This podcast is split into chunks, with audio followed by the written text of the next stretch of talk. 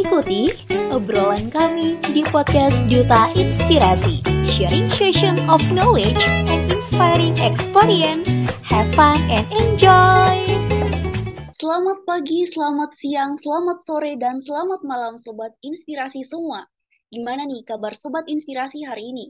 Semoga selalu dalam keadaan sehat dan senantiasa bahagia ya. Makan soto di Surabaya. Kalau jomblo, boleh kenalan nggak ya? Oke, sebelumnya izinkan aku untuk memperkenalkan diri. Aku Nurul Makfira Asetset, dan Sobat Inspirasi semuanya bisa panggil aku Vira. Aku selaku Duta Inspirasi Indonesia BET 9 dari Provinsi Sulawesi Selatan. Wah, senang sekali dapat menyapa Sobat Inspirasi dan menemani kalian dalam segmen podcast Golden Stairs episode 3 dengan tema Early Marriage Effect on Mental Health.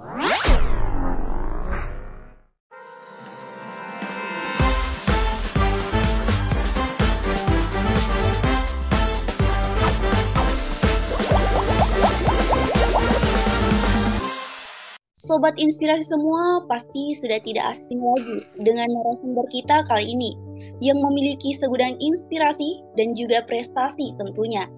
Beliau merupakan seorang mental health enthusiast. Wah, keren banget bukan? Pembahasan kali ini pastinya akan sangat menarik dan sangat menginspirasi. Bersama narasumber hebat kita, yaitu Kak Andi Aisyah Al-Kumaira. Halo Kak Aisyah. Halo Vira, hai hai.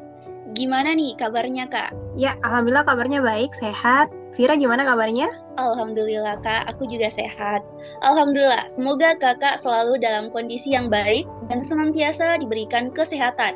Nah, kesibukan Kak Aisyah saat ini apa nih kak? Sobat inspirasi semua pengen tahu juga nih kesibukan Kak Aisyah saat ini. Oke, kesibukan aku saat ini sih pertama lagi kerja ya. Jadi kayak biasa lah ya kalau kerja berangkat pagi, pulang sore sore menuju malam gitu ya mengerjakan uh, pekerjaan. Kebetulan aku kerjanya di perusahaan swasta di bidang HR profesional juga untuk posisinya. Selain itu juga beberapa kali kalau ada kesempatan dan ada undangan aku ngisi-ngisi materi itu. Salah satunya kayak ngisi podcast kayak gini juga, webinar atau mungkin ada event-event offline sebagai speaker maupun fasilitator. Selebihnya sih kesibukan lainnya kayak ikut-ikut kegiatan sosial gitu di kantor juga seneng banget ikut kegiatan sosial gitu. Wah, terima kasih banyak Kak. Meskipun memiliki kesibukan, tapi Kak Aisyah masih bisa menyempatkan waktunya untuk menemani Sobat Inspirasi semua di segmen G-Stairs episode 3. Nah, selain kesibukan yang tadi sudah disebutkan oleh Kak Aisyah, aku mau menyampaikan beberapa fakta menarik nih dari Kak Aisyah yang tentunya dapat menginspirasi kita semua. Oke, Sobat Inspirasi. Kak Aisyah selain konsen pada mental health, beliau sedang melanjutkan pendidikan Master on Applied Psychology in Universitas Indonesia, dan beliau juga bergerak di Learning and Culture Development at Telco Company Industry. Luar biasa, keren banget ya Sobat Inspirasi mengenai Kak Aisyah ini. Semoga aku dan Sobat Inspirasi semua bisa menjadikan ini sebagai motivasi untuk menjadi lebih baik lagi ke depannya. Baiklah, tanpa berlama lagi karena narasumber sudah ada membersama kita, kira mau mulai bincang-bincang santai nih. Baik Aisyah, pernikahan dini merupakan salah satu kasus yang marak terjadi di sekitar kita. Pernikahan dini merupakan pernikahan yang dilakukan oleh individu yang masih di bawah umur. Seperti kita ketahui bahwa sekarang ini banyak kasus mengenai pernikahan dini yang tentunya harus segera diatasi agar mereka tidak kehilangan masa depannya. Berbicara mengenai pernikahan dini, Bagaimana nih pendapat kakak terkait maraknya kasus pernikahan dini yang masih terjadi di Indonesia? Oke, iya benar banget ya Vira ya. Jadi memang sekarang tuh uh, masih banyak ya uh, teman-teman kita lihat baik itu berita-berita di uh, sosial media, kemudian di uh, tayangan di televisi atau mungkin informasi-informasi lainnya di beberapa channel yang menyampaikan bahwa sekarang tuh masih banyak gitu ya isu pernikahan ini khususnya di beberapa wilayah-wilayah seperti di mungkin bahasanya di desa gitu ya dan sebagainya. Dan memang tidak bisa dipungkiri dan hal ini sebenarnya cukup kompleks ya uh, Vira karena ini bicara soal budaya, bicara soal uh, mungkin juga terkait sama orang tua gitu ya. Ada beberapa mungkin adat istiadat atau keinginan orang tua dan lain sebagainya atau mungkin kondisi-kondisi tertentu yang mengharuskan gitu ya mereka akhirnya menikah di usia yang seharusnya uh, belum untuk usia menikah gitu. Karena usia yang seharusnya mereka itu bersekolah gitu ya, bersekolah mengenyam bangku pendidikan, mengembangkan segala potensi diri untuk nantinya menjadi bekal ketika mereka menjadi pribadi yang dewasa. Nah, kalau kita lihat sendiri kan di undang-undang udah jelas disampaikan ya bahwa memang pria dan wanita ini batas untuk um, menikah gitu ya, itu di usia 19 tahun ke atas gitu ya. Jadi tapi marak banget kita lihat di beberapa wilayah itu kasus-kasus menikah itu di usia uh, mungkin lulus SMP gitu ya yang masih baru berapa belasan tahun misalnya 14 tahun, 15 tahun atau baru sweet 17 gitu ya 17 tahun dan sebagainya. Dan memang ini cukup uh, menjadi PR bersama sih bagi kita semua gimana caranya kita mengedukasi juga bagi sekitar kita, peran pemerintah, peran kita masyarakat umum atau mungkin peran juga dari uh, pihak uh, pendidik gitu ya di sekolah untuk memberikan informasi terkait dengan bagaimana sebenarnya impact dari si pernikahan dini ini. Dan memang sebenarnya kalau kita lihat uh, saya pernah ya mengulas tentang pernikahan ini dan juga pernah punya uh, adik mentor uh, dan sebagainya gitu ya yang mengulas terkait dengan isu pernikahan dini ini. Dan memang dikatakan bahwa pernikahan dini itu kalau kita mau memberikan intervensi untuk mengurangi atau meminimalisir angka pernikahan dini uh, perlu pendekatan yang tidak hanya dari sisi si mereka yang menikah ini atau dalam hal ini pelaku gitu ya tapi juga harus diberikan intervensi dari sisi keluarganya. Dalam hal ini orang tua ya yang yang mengambil andil biasanya lebih besar dalam pengambilan keputusan. Kemudian juga masyarakat karena ini bicara soal budaya biasanya kan banyak tuh informasi dari budaya oh iya nih harus dinikahkan dan sebagainya. Ya udah ini dan sebagainya gitu ya. Banyak uh, belief belief atau kepercayaan tertentu yang sebenarnya tidak tervalidasi secara ilmiah dan tidak ada dasarnya tapi dipercayai oleh masyarakat sekitar menjadi sebuah budaya turun temurun jadi sehingga kalau kita mau minimalisir maka di approach juga atau disentuh juga sisi budayanya dan juga tentunya edukasi ya di bidang pendidikan. Jadi memang masalah pernikahan ini cukup kompleks kalau kita mau telah lebih lanjut. Gitu Vira. Oke Kak, jadi pernikahan dini ini adalah uh, suatu hal yang kompleks ya terkait budaya, orang tua, ataupun ada sesuatu hal yang menuntut mereka untuk melakukan pernikahan tersebut. Maka dari itu peran pemerintah dan juga orang tua sangatlah penting di sini. Oke Kak, jadi Pernikahan dini tentu saja menimbulkan dampak psikologis yang mengarah pada kesehatan mental. Berkaitan dengan hal itu, dampak dari pernikahan dini ini memicu terjadinya perceraian karena secara fisik maupun mental dan finansial memang belum siap. Menurut kakak nih, apa sih dampak yang paling fatal dari pernikahan dini bagi remaja? Dan bagaimana dengan kondisi mental health remaja yang melangsungkan pernikahan dini tersebut? Oke, Vira, benar banget. Jadi memang banyak ya uh, efeknya gitu ya. Salah satunya tadi mungkin dampak yang paling menonjol adalah bagian dampak psikologisnya atau ke kondisi mentalnya. Kenapa? Karena menikah itu bukan hal yang ini ya seperti hanya melihat yang indah-indahnya saja atau merasakan yang happy-happynya saja. Tapi juga banyak sekali problematika dalam rumah tangga yang memang harus disikapi dengan kematangan emosi ya. Saya juga sebagai pribadi yang sudah menikah, walaupun mungkin usia pernikahan masih muda, tapi saya melihat bahwa ternyata kalau tidak dibarengi dengan kematangan emosi sebagai pribadi dewasa ini di usia 26 tahunan ini, kerasanya pasti akan banyak konflik yang tidak selesai. Bagaimana kalau dengan anak-anak atau remaja tadi yang usianya mungkin uh, 15, 16, 17 yang belum sampai pada usia uh, ketentuan untuk menikah, itu menghadapi beberapa problematika. Tentunya ketika mereka misalnya cekcok, saling marah satu sama lain uh, dengan pasangan, uh, karena tidak mampu untuk mengatur emosi dan lain sebagainya, mungkin nanti ada kekerasan dalam rumah tangga bisa saja ya implikasinya ke arah sana. Kemudian juga ada eh, emosi-emosi uh, yang tidak tersalurkan dengan cara yang baik sehingga nanti menimbulkan luka ataupun trauma tertentu baik itu pada pihak perempuan maupun pada pihak laki-laki gitu ya keduanya gitu. Jadi memang uh, saya rasa betul-betul refleksi saya persiapan pernikahan ini bisa dalam segala aspek. Salah satunya memang yang penting adalah psikologis. Kesiapan kita memang secara psikis, secara emosi, dan secara tingkah laku kita dalam rumah tangga. Tapi selain daripada itu, banyak juga sebenarnya impact-impact yang lainnya dan harus dipersiapkan juga. Dalam hal ini misalnya finansial.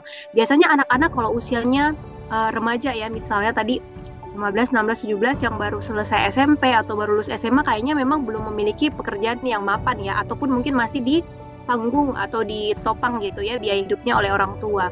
Padahal sebenarnya kebutuhan rumah tangga kan tidak sekedar cuman makan minum saja ya, tapi lumayan banyak gitu, belum kebutuhan yang lain, belum kalau misalnya memiliki anak dan lain sebagainya. Tentunya diperlukan juga yang namanya kestabilan finansial, paling tidak ada pemasukan utama gitu ya kan, dari baik itu dari uh, misalnya laki-laki atau misalnya bekerja dua-dua dari perempuan dan sebagainya gitu. Supaya nanti ketika ada kebutuhan mendesak, jangan sampai uh, masalah finansial itu justru menjadi uh, pemicu konflik antar keduanya. Nah, banyak tuh kasus perceraian juga yang disebabkan karena uh, finansial efek gitu ya karena memang faktor finansialnya gitu dan memang kecenderungan saya melihat beberapa mungkin fenomena di sekitar saya baik itu orang yang terdekat maupun yang saya lihat di sosial media itu banyak yang misalnya sudah menikah ya menikah dini tahun dua tahun berjalan dengan baik tapi biasanya di tiga tahun dan empat tahun dan seterusnya uh, di usia masih muda mereka misalnya memilih untuk bercerai. Ketika ditanya ya karena memang laki-lakinya misalnya tidak bertanggung jawab untuk memberikan nafkah. Karena apa? Karena pekerjaannya misalnya belum ter, uh, belum tepat gitu ya. Belum tetap dan lain sebagainya. Jadi memang kalau kita bilang wah uh, sangat perlu ya selain daripada itu tadi kesiapan fisik tadi Vira sempat mention jadi memang dalam hal ini kesiapan fisik karena apalagi bagi perempuan misalnya ataupun laki-laki yang nanti akan memiliki anak dan sebagainya ada sedikit apa ya resiko-resiko untuk uh, gangguan-gangguan dan sebagainya ketika um, hamil gitu ya. Tetapi fisiknya belum siap gitu untuk uh, hamil dan juga untuk melahirkan. Biasanya ada uh, memberikan efek terhadap anaknya maupun kepada kesehatan ibunya sendiri dan lain sebagainya gitu uh, kesiapan spiritual juga perlu Vira jadi memang uh, terkait dengan hubungan kita dengan Tuhan dan bagaimana kita mengkomunikasikan itu juga dengan pasangan ketika kita mungkin melakukan ibadah bersama dan lain sebagainya. Itu juga perlu karena segala sesuatu kan bukan hanya soal material dan dunia gitu ya, tapi juga tentang spiritual. Jadi kalau ditanya dari seluruh uh, aspek kehidupan itu memang yang paling uh, memberikan efek terbesar juga salah satunya adalah si kesehatan mental atau dalam hal ini kondisi psikologis baik perempuan maupun laki-laki dalam sebuah hubungan rumah tangga. Terus gimana caranya nih untuk um, menyikapi gitu ya? Kalau dari saya sih sendiri memang pada dasarnya menurut saya memang harus dipelajari ya dan harus dilatih untuk kesiapan mental itu. Dengan cara apa? Misalnya dengan cara banyak belajar dari orang lain, baca buku, kemudian uh, mengenal diri sendiri supaya tahu cara regulasi emosi, tahu cara coping strategi atau penyelesaian ketika bertemu dengan kondisi stres atau masalah dan lain sebagainya. Banyak hal dan memang itu seiring waktu akan kita pelajari karena memang uh, kematangan emosi kan akan terus menerus meningkat ketika memang usia kita juga beranjak dewasa. Jadi memang kenapa pemerintah menganjurkan di usia dewasa awal nih baru kita mulai untuk ya ketika kita memutuskan untuk membangun rumah tangga karena dinilai secara tugas perkembangan emosi kita sudah matang, kognitif kita sudah lebih siap dan kondisi fisik lain sebagainya juga sudah lebih siap. Mungkin seperti itu ya Vira ya kalau kita melihat cukup kompleks juga nih sebenarnya efek-efek dari pernikahan dini ini. Oke Kak, jadi menikah tidak hanya uh, dilihat dari bahagianya saja, akan tetapi dilihat juga dari kematangan emosi. Karena ketika kita sudah menikah, akan ada banyak problem di dalamnya, dan itu membutuhkan kematangan emosi yang sangat baik oleh kedua belah pihak, baik itu dari laki-laki maupun dilihat dari perempuan. Jadi, pernikahan ini adalah hal yang betul-betul perlu dipersiapkan secara matang. Dilihat juga dari segi finansial tentunya, karena kita memiliki banyak kebutuhan ketika kita sudah menikah. Selain itu ada kesiapan fisik dan spiritual juga. Nah, lanjut ya kak. Tentu saja ada banyak faktor yang mengakibatkan terjadinya pernikahan dini. Salah satu di antaranya adalah faktor sosial atau pengaruh pergaulan remaja. Faktor ini merupakan hal yang paling menonjol dan mendorong kasus pernikahan dini. Bahkan faktor tradisi di beberapa daerah tertentu yang masih menganggap bahwa pernikahan dini ini adalah hal yang wajar untuk dilakukan. Kalau menurut kakak nih, apa saja faktor yang memiliki pengaruh besar seseorang melakukan pernikahan dini atau menyebabkan terjadinya pernikahan dini tersebut? Ah, iya benar banget. Ketika kita membahas terkait dengan faktor-faktor, menurut saya memang uh, bisa dilihat dari beberapa hal ya. Kalau misalnya yang pertama itu memang biasanya karena ada uh, misalnya eksiden tertentu yang mengharuskan mereka harus segera dinikahkan, misalnya kayak uh, uh, married by accident dan lain sebagainya gitu ya. Karena kalau tidak pasti akan ada uh, kondisi-kondisi yang uh, menanggung malu dan sebagainya gitu. Mungkin uh, teman-teman juga paham gitu ya. Jadi seperti itu. Uh, dan itu kondisi yang uh, dan itu sebenarnya bisa diantisipasi pada saat kita tadi melakukan pergaulan sosial atau mungkin berkomunikasi dengan lawan jenis di usia saat kita remaja kita sudah pubertas ya seperti itu sudah balik harusnya kan kita bisa menjaga etika dalam uh, berhubungan. Misalnya ketika uh, biasa kita lihat ya mungkin uh, anak muda sekarang punya pacar dan sebagainya ya perlu kita pahami bagaimana etika dalam uh, membangun hubungan dengan lawan jenis itu. Seperti jangan sampai terjadi hal-hal yang tidak kita inginkan dan beresikonya jauh lebih fatal gitu. Bisa saja nanti efeknya ketika harus menikah karena kondisi seperti itu jadinya putus sekolah. Putus sekolah kan otomatis nanti akan mempengaruhi uh, masa depan kita. Nanti jadinya kita tidak mendapatkan pekerjaan yang layak atau bahkan tidak bekerja sama sekali. Otomatis ujungnya ke masalah finansial lagi sebenarnya ya, masalah finansial dan juga kesiapan kognitif kita. Seperti itu. Itu sih yang pertama. Yang kedua tadi benar, sosial juga iya. Jadi kadang-kala saya melihat ya dan saya juga membaca beberapa artikel dan berita kenapa sih biasa orang tua ya. Orang tua khususnya misalnya orang tua di dalam keluarga yang berekonomi ke bawah gitu ya yang memang dalam hal ini ekonominya terdesak untuk mungkin membayar utang atau misalnya harus memenuhi beberapa kebutuhan-kebutuhan primer gitu seperti makan, minum, tempat tinggal dan sebagainya yang memang utama harus dipenuhi. Kadangkala mereka ya menikahkan anaknya secepat mungkin kalau misalnya sudah ada yang melamar misalnya contohnya ya, itu karena memang Eh, nggak uh, apa-apa nih dinikahkan cepat supaya sudah ada yang menanggung, maksudnya sudah ada yang menafkahi, khususnya untuk misalnya ini perempuan kita dari pihak perempuan gitu ya kan, karena mungkin bapaknya agak ataupun orang tuanya agak sulit nih untuk menanggung biaya mungkin biaya makannya, biaya tempat tinggalnya maupun sekolahnya seperti itu, kayak gitu ya. Padahal sebenarnya kan kalau mau dikatakan ya orang tua konsekuensi gitu ya, misalnya memilih untuk uh, mengambil keputusan untuk memiliki anak, maka harus bertanggung jawab untuk pendidikan anak gitu sampai selesai. Dan memastikan anak tersebut mendapatkan uh, akses pendidikan, akses untuk uh, sosial yang baik gitu ya, bukan malah uh, berada pada kondisi memaksakan uh, seperti itu. Karena ujung-ujungnya oh iya ini kondisi orang tuanya seperti itu. Tidak boleh mengkasihani seperti itu sih sebenarnya. Nah kayak gitu sih. Jadi anggapannya kayak ya udah deh cepet-cepet dinikahkan aja gitu dan sebagainya. Karena uh, butuh segera untuk ada yang menafkahi. Padahal kan secara usia bukan masalah nafkah menafkahi ya tapi usia mereka memang yang bukan belum masuk pada usia untuk mengurus rumah tangga atau berada dalam hubungan rumah tangga seperti itu. Kemudian yang lainnya juga ada beberapa juga budaya atau tradisi yang mengenai bahwa menikahkan anak uh, cepat gitu ya. Kadang-kala katanya mendatangkan rezeki lah dan sebagainya. Ya rezeki memang segala sesuatu yang harus diusahakan ya teman-teman dengan bekerja membuat karya dan sebagainya. Dan saya rasa salah satu yang teman-teman ataupun kita semua bisa lakukan ya dengan bersekolah di waktu yang memang saatnya kita sekolah gitu. Supaya rezeki itu betul-betul hadir berdasarkan kemampuan kapasitas kita dan sebagainya. Itu seperti itu. Jadi kita tidak bergantung pada orang lain. Misalnya kayak kita perempuan ya jangan sampai hanya bergantung dinafkahi sama uh, suami kita nantinya, tapi kita juga punya skill, kemampuan untuk mengembangkan diri dan bekerja misalnya dan menghasilkan karya tertentu sehingga posisi sebagai partnernya itu jadi gitu ya. Bukan hanya sekedar uh, melayani dan sebagainya tapi kita sebagai partner yang bisa berkembang dan bertumbuh bersama dengan pasangan gitu di saat usia yang sudah semestinya untuk menikah. Seperti itu. Kayak gitu sih. Dan memang dan yang selanjutnya lagi nih kadang-kadang kita melihat di beberapa daerah kalau misalnya menikahkan anak udah di atas 25 tahun itu dianggap kayak oh anak uh, udah tua nih sebenarnya gitu ya. Kadang takut anaknya katanya nggak laku dan sebagainya. Padahal kan anak bukan bahan jualan ya sebenarnya ya teman-teman. Bukan juga masalah cepat ataupun lambat tapi masalah ini udah waktu yang tepat nggak untuk menikah secara kesiapan fisik, psikologis, emosional, finansial maupun spiritual tadi yang sebutkan sebelumnya. Itu apakah seperti itu yang harusnya orang tua carangkan ya? Bukan bicara soal uh, takut jadi perawan tua dan lain sebagainya gitu. Jangan sampai hal-hal tersebut justru membuat uh, orang tua memaksakan ke, uh, keadaan yang akan dialami anak-anak seumur hidupnya nanti sampai uh, seterusnya gitu ya dengan pasangan gitu. Bukan hal yang bisa kita tinggalkan. Mungkin seperti itu sih. Jadi hmm, faktor-faktornya bisa macam-macam, tapi yang paling menonjol mungkin uh, karena pergaulan sosial tadi, pergaulan pada saat kita remaja yang tidak memiliki batas dan etika tertentu sehingga terjadi hal-hal yang tidak diinginkan dan banyaklah kasus-kasus pernikahan dini itu terjadi. Gitu, Fir. Oke, Kak. Jadi uh, mendengar pendapat Kak Aisyah tentang berbagai macam faktor yang mempengaruhi terjadinya pernikahan dini, ternyata banyak sisi negatif yang harus kita minimalisirkan. Karena tentu saja ada banyak hal yang fatal yang dialami seorang remaja ketika melakukan pernikahan dini.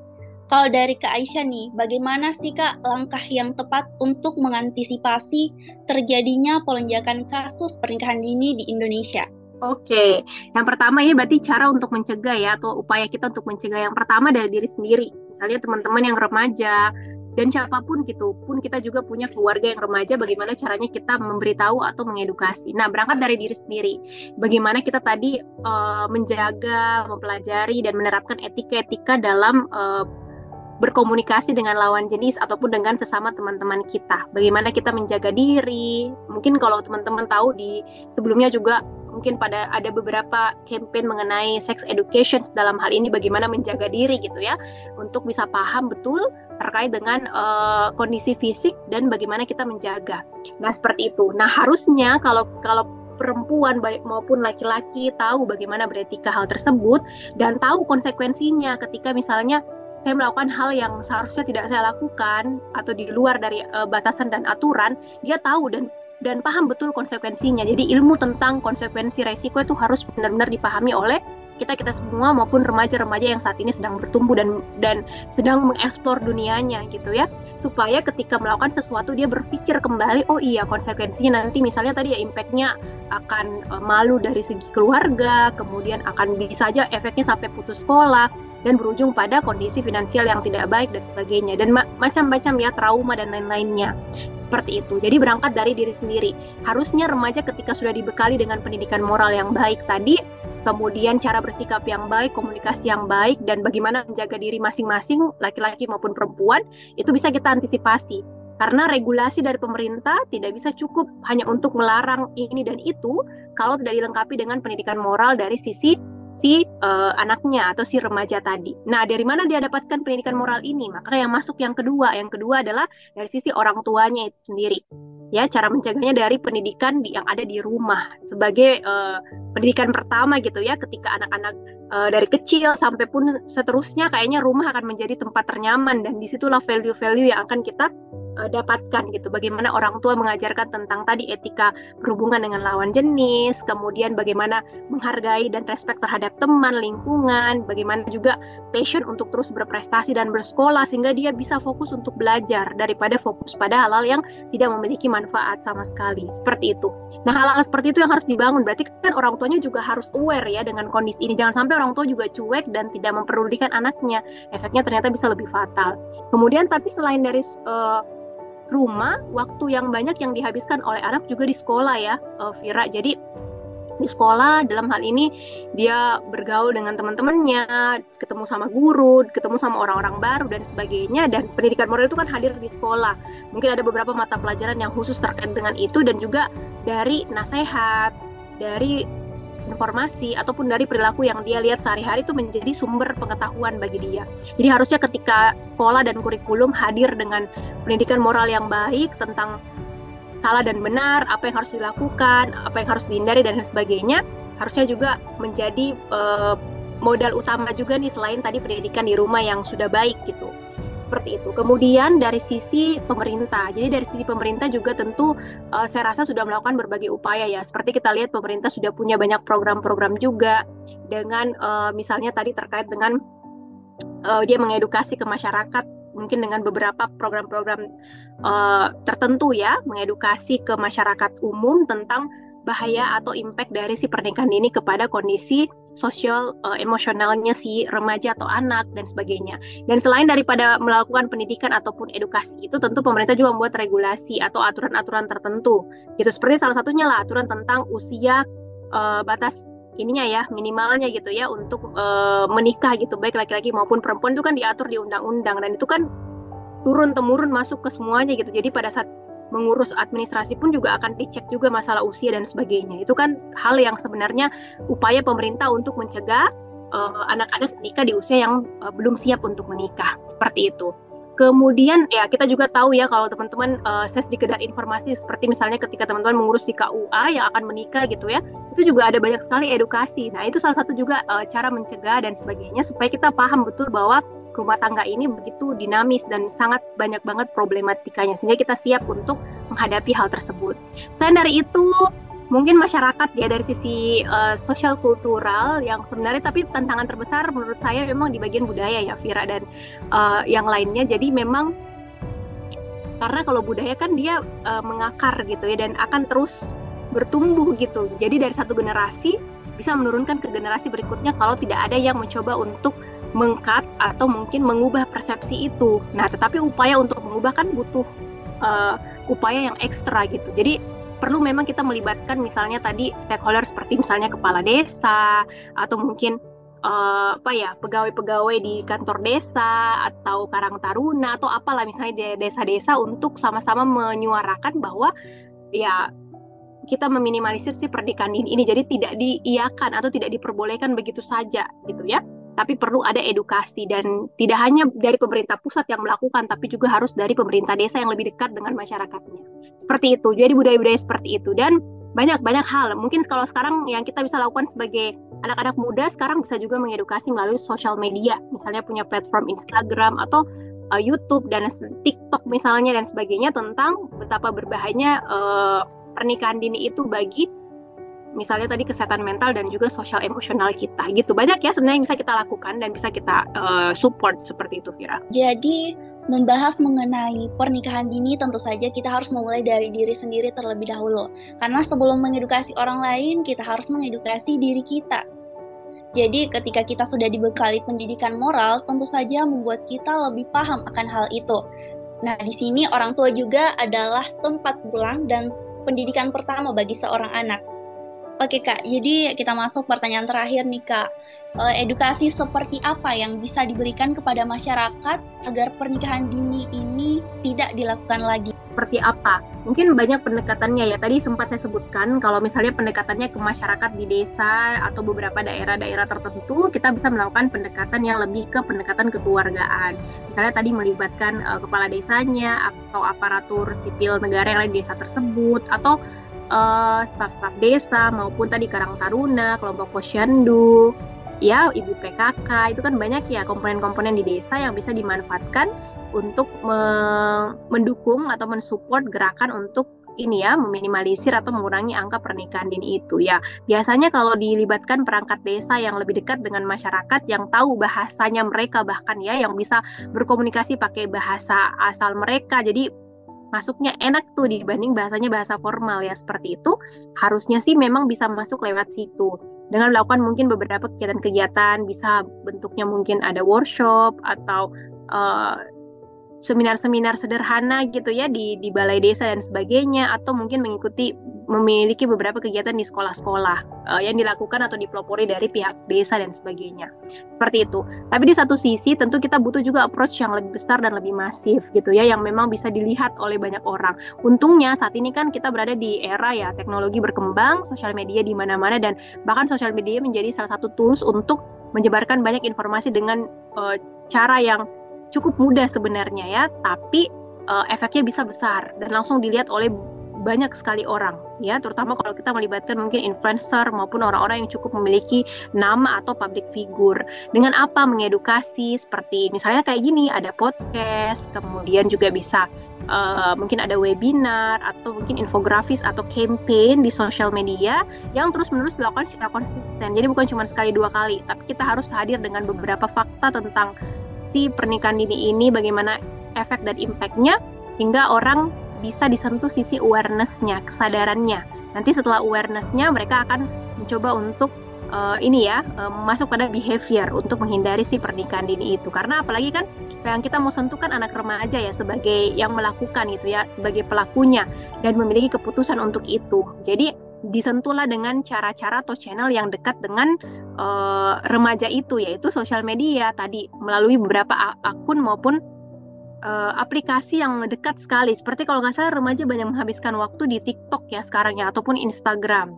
Ya dekati melalui itu dekati pada channel yang memang uh, banyak mereka uh, kunjungi setiap waktunya atau berjam-jam. Bahkan begitu ya seperti itu. Dan lain sebagainya. Kemudian ya dari sisi mungkin uh, ini juga ya edukasi di tadi sekolah. Sekolah juga bisa uh, mungkin ada kurikulum tertentu atau melalui kegiatan-kegiatan dilaksanakan oleh ekstrakurikuler misalnya juga bisa dilakukan oleh osis dan sebagainya untuk membantu mengedukasi itu dengan cara-cara yang fun. Atau tidak dengan cara-cara menggurui tapi dengan fun betapa mungkin kita bisa hadir dengan webinar untuk minat dan bakat atau mungkin workshop ataupun talk show mengenai bagaimana meraih mimpi. Itu kan memberikan istilahnya apa ya kayak energi-energi tentang betapa luar biasanya kalau kita bisa menjadi orang yang hebat di kemudian hari gitu. Dan tentu caranya dengan harus belajar dengan baik, harus belajar dengan tuntas, uh, fokus pada belajar, tidak melakukan hal-hal yang tidak bermanfaat, khususnya misalnya seperti itu. Nah itu yang bisa kita perkuat. Jadi kita mengubah mindset mereka untuk awalnya fokusnya pada berteman, bergaul dan sebagainya, akhirnya menjadi fokus pada saya mau meraih cita-cita saya. Saya mau menjadi orang yang sukses. Saya mau membanggakan orang tua saya.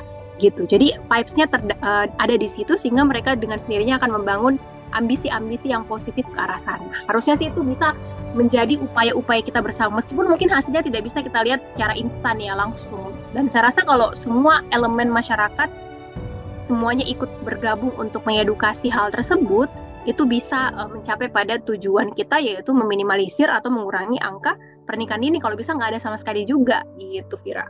Jadi ada beberapa cara untuk meminimalisir terjadinya pernikahan dini, baik itu dari perangkat desa, orang tua, dan juga lingkungan si anak. Dan ada banyak platform edukasi terkait pernikahan dini yang bisa kita akses dan menambah pemahaman kita terkait efek dari pernikahan dini tersebut. Dan sebagai orang tua, orang tua juga harus aware terhadap anaknya sendiri. Baiklah sobat inspirasi, itu tadi adalah jawaban penutup dari sesi podcast kita pada hari ini bersama dengan Kak Aisyah. Gimana nih? Pasti pembahasan kita pada segmen kali ini sangat bermanfaat kan? Kalau menurut aku pribadi ini sangat luar biasa ya. Semoga aku dan sobat inspirasi semua dapat menjadikan pembahasan ini sebagai motivasi dalam melakukan atau mencapai masa depan. Oke, sobat inspirasi semua, tidak terasa kita Ternyata sudah banyak mendengarkan sharing yang sangat menarik dari Kak Aisyah. Akhirnya kita sampai di penghujung podcast G-Stairs episode 3. Nah, karena kita sudah di penghujung, boleh dong Kak Aisyah memberikan closing statement atau pesan inspiratif untuk pendengar setiap podcast Duta Inspirasi episode kali ini. Oke, okay. jadi balik lagi ke topik kita ya. Uh, kalau saya bisa bilang bahwa setiap manusia, setiap dari kita, setiap remaja, teman-teman, adik-adik semua gitu ya, uh, memiliki kapasitas dan sangat berharga gitu ya, memiliki kapasitas yang diberikan oleh Tuhan berupa skill, berupa bakat, berupa kesempatan untuk bersekolah dan mengenyam pendidikan, uh, memiliki kesempatan untuk meraih kehidupan yang lebih baik dengan profesinya nanti kelak masing-masing. Karena kita percaya bahwa kita punya kapasitas itu maka kita tidak mungkin menyanyiakan waktu maupun hidup kita untuk hal-hal yang sifatnya cuman uh, apa ya sebentar gitu ya cuman short term gitu ya waktunya cuman pendek. Mending kita berfokus pada uh, kondisi-kondisi atau hal-hal yang efeknya jangka panjang dalam hal ini kita bersekolah dengan baik kita mengenyam pendidikan dengan baik, eh, bergaul dengan cara atau etika yang semestinya, berteman dengan baik untuk meningkatkan kemampuan sosial kita, dan akhirnya kita menjadi pribadi yang baik juga nih untuk nantinya kita melanjutkan pendidikan maupun tentunya pasti ujungnya akan bekerja, berkontribusi, dan berkarya untuk bangsa dan untuk sekitar kita. Seperti itu. Kalau kita sudah punya mindsetting seperti itu, karena kita menghargai segala pemberian Tuhan nih di diri kita dan kita terus mengasah dan melatihnya, harusnya kita juga sama-sama bisa untuk menghindari uh, tadi ya terkait dengan pernikahan dini itu. Karena berangkat dari diri kita sendiri kemudian juga ada uh, faktor atau pengaruh dari orang tua pendidikan moral di sekolah, masyarakat sekitar, dan juga tentunya kekuatan dari sosial media harusnya bisa menjadi channel-channel untuk uh, memberikan kita awareness terkait dengan betapa uh, banyaknya efek-efek yang cukup negatif ketika uh, remaja itu melakukan pernikahan dini. Jadi sebaiknya kita menghindari, mending fokus pada tujuan jangka panjang. Jangan sampai fokusnya pada hal-hal yang cukup membahagiakan tapi hanya sekedar beberapa bulan semata atau dalam hal ini waktu yang singkat. Tapi kita fokus bahwa kebahagiaan itu akan jauh lebih permanen atau akan jauh lebih tetap ketika kita meraihnya dengan tadi usaha, dengan sekolah yang baik dan mencapai cita-cita kita ke depannya. Mungkin seperti itu ya Vira untuk closing statementnya. Terima kasih. Wah, terima kasih banyak Kak Aisyah atas pesan inspiratifnya. Semoga dapat kita ambil pesan positif yang sudah disampaikan oleh Kak Aisyah ya Sobat Inspirasi. Nah, terakhir lagi nih Kak, boleh dong Kak Aisyah berbagi username sosial media kakak? Siapa tahu Sobat Inspirasi semua masih pengen tahu nih atau tanya-tanya lebih dalam ke kakak. Oke, ya jadi bagi teman-teman yang misalnya mau bertanya, mau sharing, mau cerita, atau mau mungkin kolaborasi bareng, teman-teman bisa kunjungi saya di Instagram @aisyah_alkumaira. Di situ nanti bisa DM juga ya, ataupun nanti bisa sharing kalau mau kolaborasi bareng, nanti uh, feel free gitu ya untuk bisa bertanya maupun uh, sharing.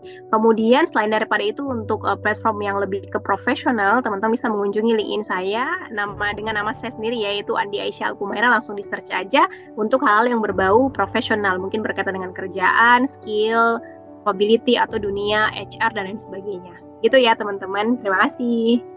Nah, itu ya sobat inspirasi sekalian, sosial media dari Kak Aisyah yang bisa kalian hubungi. Kak Aisyah juga sudah menyebutkan uh, link-in-nya. Jadi, aku dan sobat inspirasi di sini mengucapkan terima kasih tak terhingga kepada Kak Aisyah yang sudah meluangkan waktunya untuk menjadi narasumber dalam segmen G-Stairs episode 3 kali ini dengan tema Early Marriage Effect on Mental Health. Semoga Kak Isya diberkahi dan diberikan kemudahan dalam segala urusannya. Untuk sobat inspirasi di seluruh belahan dunia, serta semua pendengar setiap podcast Duta Inspirasi, jangan lupa untuk dengerin podcast episode-episode selanjutnya, karena kami akan menghadirkan narasumber yang sangat luar biasa dengan tema dan episode yang inspiratif dan menarik pastinya. Aku Nurul Makfira Asetset, pamit undur diri dan sampai jumpa.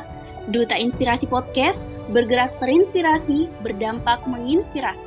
Duta Inspirasi Indonesia, tiga bulan mengabdi, selamanya menginspirasi.